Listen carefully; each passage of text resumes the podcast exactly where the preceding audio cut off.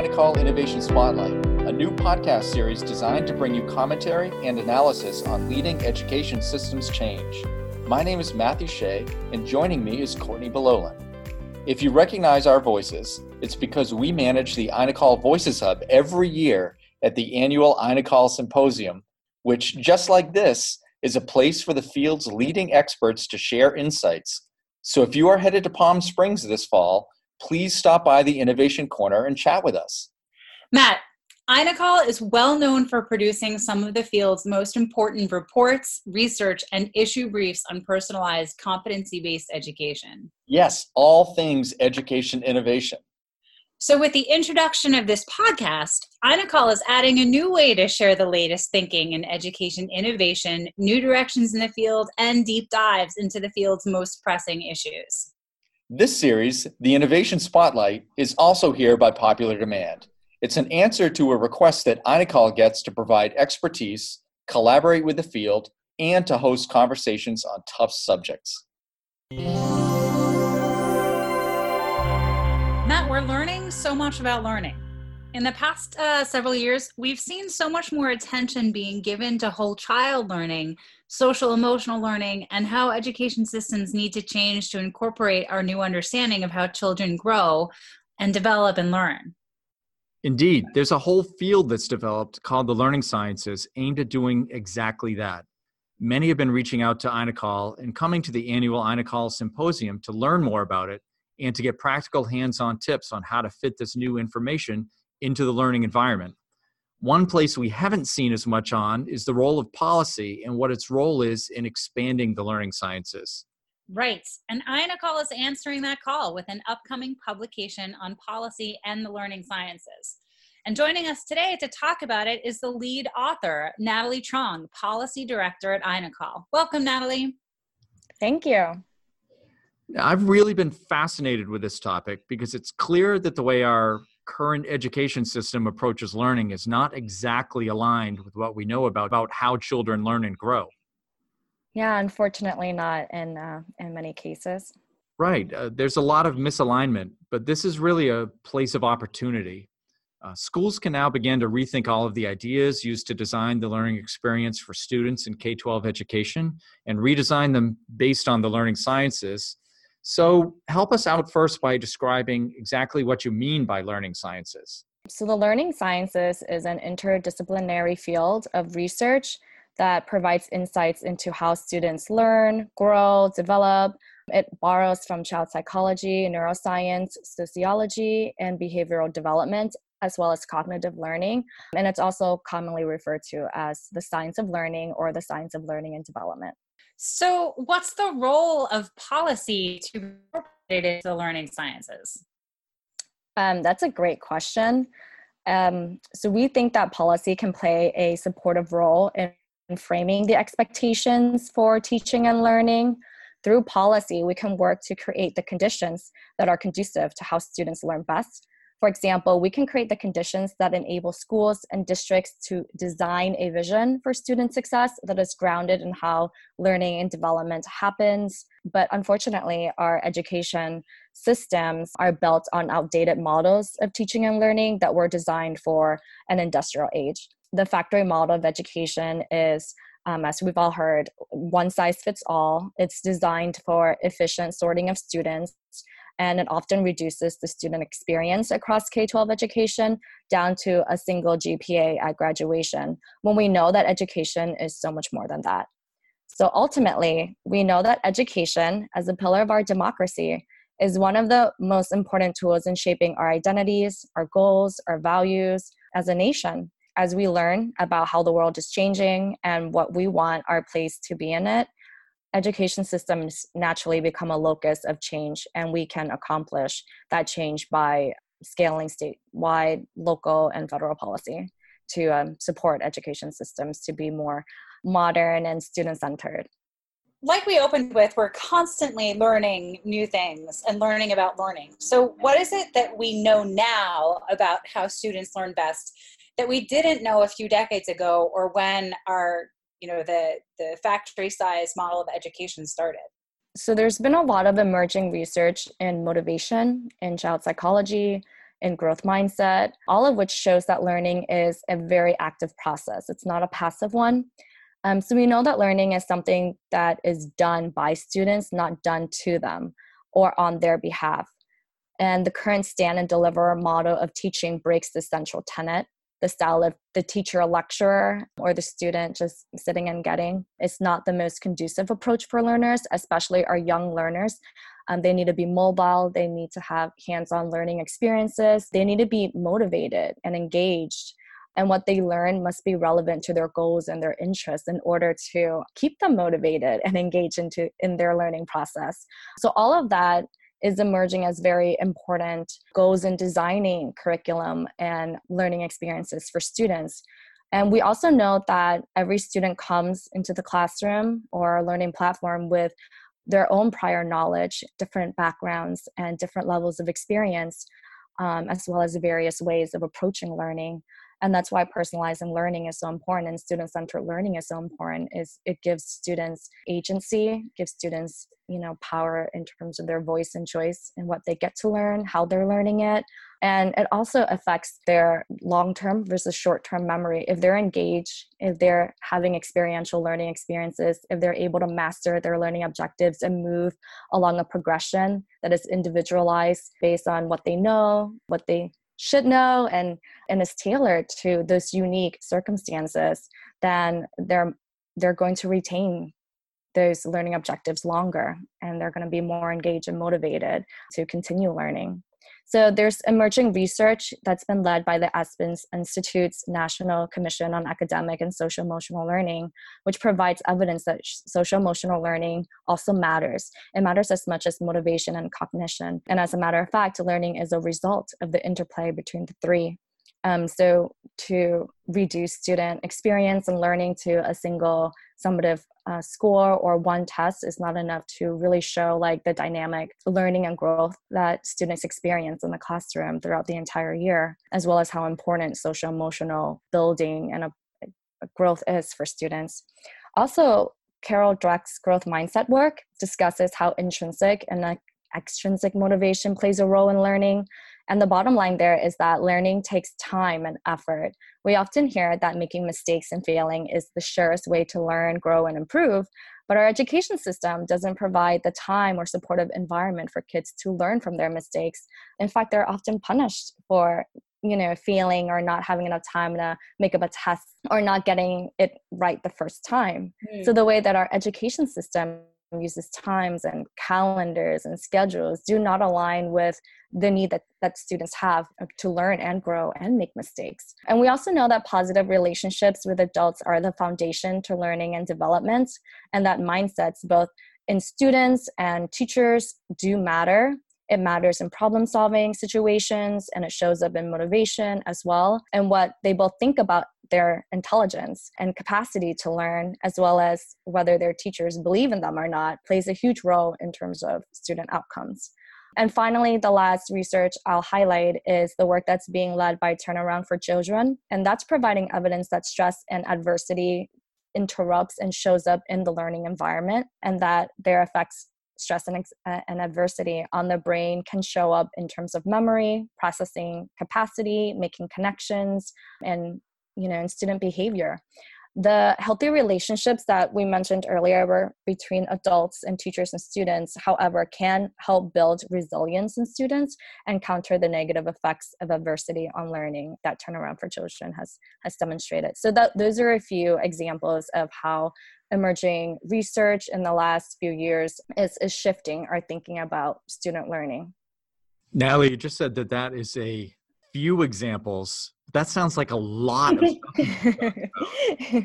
so what what do we do as educators with all that new knowledge?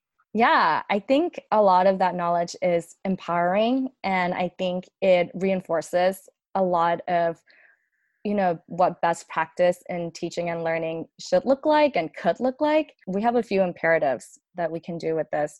First education systems need to account for the whole child and all learning experiences um, not just one facet of student learning, not just their proficiency in um, in reading and math, but you know all of their experiences, all of their backgrounds, and what they're capable of.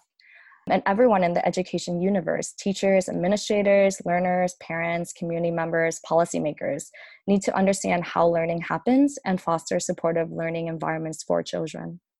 We also need to understand the importance of individualizing learning um, that cannot be um, understated. For example, Lev Vygotsky's work on the zone of proximal development that has shown up in some of our publications really shows the need to meet students where they are based on their prior knowledge and developmental levels. I know I'm throwing more research at you, but the work that's happening at some universities today on learning progressions also underscores the importance of individualizing student learning goals and plans and how important it is for educators to support students on their individual needs as they progress and on their own learning trajectories. So I, think a lot of this knowledge is, is showing us that learning needs to be personalized and we need to give students time and support to to learn and grow and and be their own persons without punishment without punishing them or limiting them.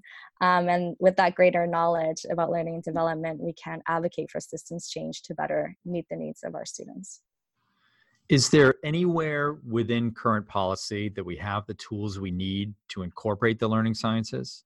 Yes at the federal level and the state level, the Every Student Succeeds Act provides states with more flexibility to advance policies that are centered around the success for the whole child.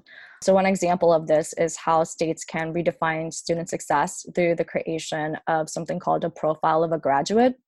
And several states have engaged um, in this process already. They've engaged with stakeholders to determine the skills, knowledge, and dispositions students should have upon exiting the K 12 education system. The Every Student Succeeds Act is also promising for state policy by allowing states to move away from classifying schools for improvement based on single summative scores and allow states to use multiple measures in their data reporting and accountability systems to account for school conditions just just beyond testing so states can really look at the flexibility there to redesign their accountability system redesign student success and just make it more holistic and centered on student learning and growth that sounds like really good news. But I can also imagine, with everything you've described, that there are many places where current policy is also at odds with the learning sciences. Yep.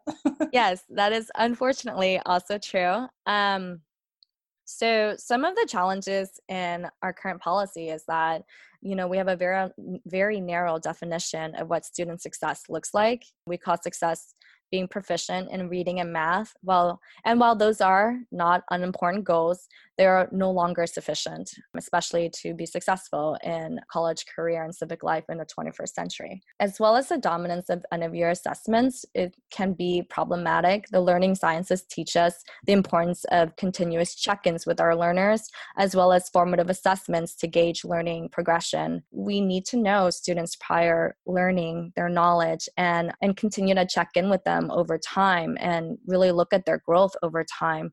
So, an end of year assessment doesn't give students or teachers the feedback that they need um, in order to improve and make the changes necessary or really show like how much students have grown within a year either. So that's also a policy issue. Another one is seat time requirements are based on days or instructional hours instead of student mastery of their learning objectives. And that's also a holdover from the factory model and some policy also assumes that the lecture is the default form of instruction, and you see that in line of sight policies. So those policies are in which the student has to be within the line of sight of the teacher, and that assumes that the teacher is standing and delivering uh, knowledge or, or learning, and, and students are just passively sitting there being recipients of it. Another one is our age based cohorts. Students enter schools in age based cohorts and advance with their age groups instead of by mastery of learning objectives. And so that model is not based on meeting students where they are in their learning. So this sounds like a very complex problem. Uh, we seem to have some supportive policy and we seem to have some policies that erect barriers for kids. So, how do we get from here to where we need to be? Great question. Broadly, there are multiple structural changes that need to take place across the federal, state, and local levels in order to get to where we want to be. At the federal level, the Department of Education could provide discretionary grants or to incent innovation and enable continuing research on the learning sciences, as well as its implication on ESSA and in states and districts. At the state level, states uh, we need to move away from regulations that reinforce traditional structures of education that are not aligned to the findings of the learning sciences. One example here is that state policies should provide flexibility in seat time requirements. And at the local level, educators you know should be prepared to meet students where they are both developmentally and academically and and that teacher training and preparate ongoing professional development and training should provide educators with the knowledge and skills necessary to have and ha- to have the cultural competencies to leverage student backgrounds as a positive learning experiences in experience in classrooms in order to meet students where they are and to understand our learners um, and to personalize and individualize learning for them. So there's a lot that could happen but um, i think there's a lot of positive signs that we're heading in the right direction. That definitely sounds a lot better than it did when you said there were so many barriers out there. so, uh, the upcoming symposium, are there opportunities for people who want to learn more about the learning sciences? Yeah, absolutely. Um, we have an entire strand of sessions and workshops dedicated to whole child personalization and social emotional learning. And we also have another strand specifically on policy and advocacy that will touch on some of the learning sciences. And as you mentioned at the beginning of our conversation, we have an upcoming paper on what we discussed in this podcast on the learning sciences and our policy recommendations that's coming out very soon. So, before we close, is there anything we didn't touch on that you would like to um, say or reiterate? I think we touched on a lot. I just want to reiterate that it's really important for our policy and practice to be supported by the research on how students learn and develop and how we can better nurture our learners. I want to highlight again the important role of student agency in all of this to engage our learners and to give them voice and choice. Uh, allow them, you know, the opportunity to have voice and choice in their decision making and what they learn, what they're interested in, so that they can personalize the experience for themselves and be co-creators of this experience. And lastly, I just want to acknowledge that we are building on the knowledge of the field in the learning sciences and the science of learning and development. And we are hoping to contribute a voice in connecting it to policy. But a lot of the research is out there. I hope people are paying attention and will connect and read some of the research. Yeah, thank you so much for your time. Natalie, that was a fantastic discussion on the learning sciences, and you can learn more by coming to the INACOL Symposium. Natalie Truong, thank you very much for talking with us today. Thank you, Matt and Courtney. I'm so happy to hear, again, I think I said this almost every time, but I'm so happy to hear that there are people working on this, getting policy to reflect what we know about how children learn, about how people learn. It's it's such a good thing. I think one of the differences these days are a lot of people are aware of it, but they're just not sure where to go sometimes. Yeah. Uh, it turns out I actually had a meeting this morning in my district and we're reviewing some policies. And one of the comments for one of the first ones we did was this policy seems to be really old school and doesn't reflect what's going on in the real world. Yes. And I yeah. was like, yes, correct. It's time to redo everything and rethink the way we do school and not just tweak it at the edges, but really think about what what works for kids and design school around that instead of just trying to fix the way we've been doing school since the 1800s. Right. Right. And what are the federal, state, and local structures and policies that can really support those changes? Yeah, it was really nice to hear about some of the, the positive ways that that people are changing right uh, and also call out some of the requirements that are all still in policy that are that are barriers and I, I think calling them out and noticing them is going to make a big difference from here going forward definitely Every year, more than 3,000 people come to the annual symposium. It's a huge event. And if you're not there, you're missing out on some of the field's most brilliant thinkers. I get something new to act on every time I go. Me too. So if you'd like to join us in Palm Springs this October 28th through the 31st at the Palm Springs Convention Center, head over to inacol.org slash symposium. That's I-N-A-C-O-L dot org slash symposium. All the details are there. Yes. And follow INACOL on social media to get late breaking updates. On Twitter, they're at NACOL at N-A-C-O-L. And on Facebook, they're at facebook.com slash INACOL. And as we said at the top, we'll be there. We'd love it if you would come see us and chat with us. We'll be located in the Innovation Corner, so check for signs directing you directly to the Voices Hub. We'd love to meet you. See you there.